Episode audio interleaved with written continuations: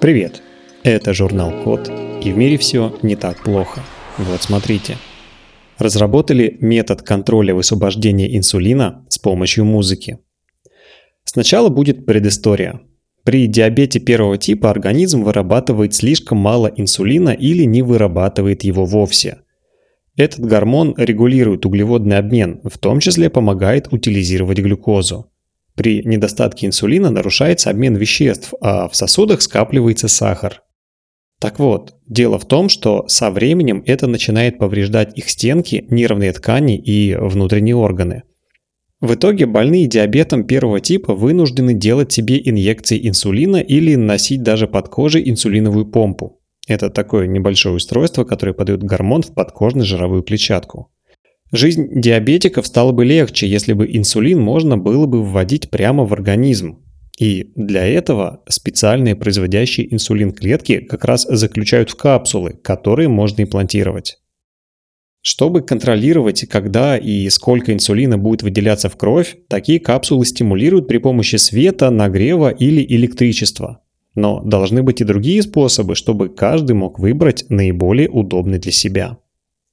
Так вот, в Швейцарии придумали, как стимулировать высвобождение инсулина с помощью музыки. Чтобы производящие инсулин клетки стали восприимчивы к звуковым волнам, ученые использовали белок бактерий кишечной палочки.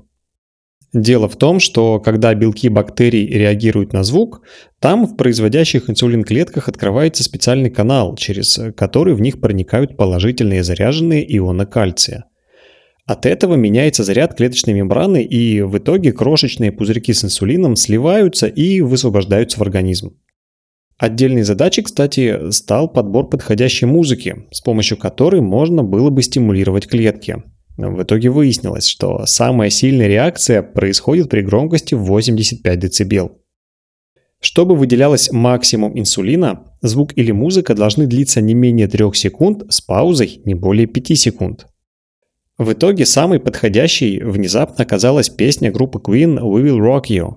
При проигрывании ее в течение 5 минут происходит около 70% инсулиновой реакции, а если слушать ее 15 минут – 100%. Для тестирования системы мышам имплантировали производящие инсулин клетки и поместили грызунов на громкоговоритель, чтобы их животики были прямо на нем. Если животные двигались, выброс инсулина не происходил. На посторонние звуки клетки тоже никак не реагировали, так что можно не опасаться, что инсулин будет высвобождаться так при каждом малейшем шуме. До клинического применения нового метода получения инсулина еще далеко, но его работоспособность уже доказана. Если фармацевтические компании заинтересуются музыкальным методом стимуляции, то этот метод реализуют на практике.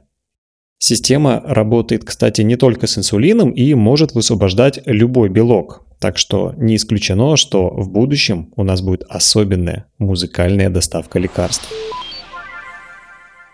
На этом все. Спасибо за внимание. Заходите на сайт thecode.media и подписывайтесь на нас в социальных сетях. С вами был Михаил Полянин.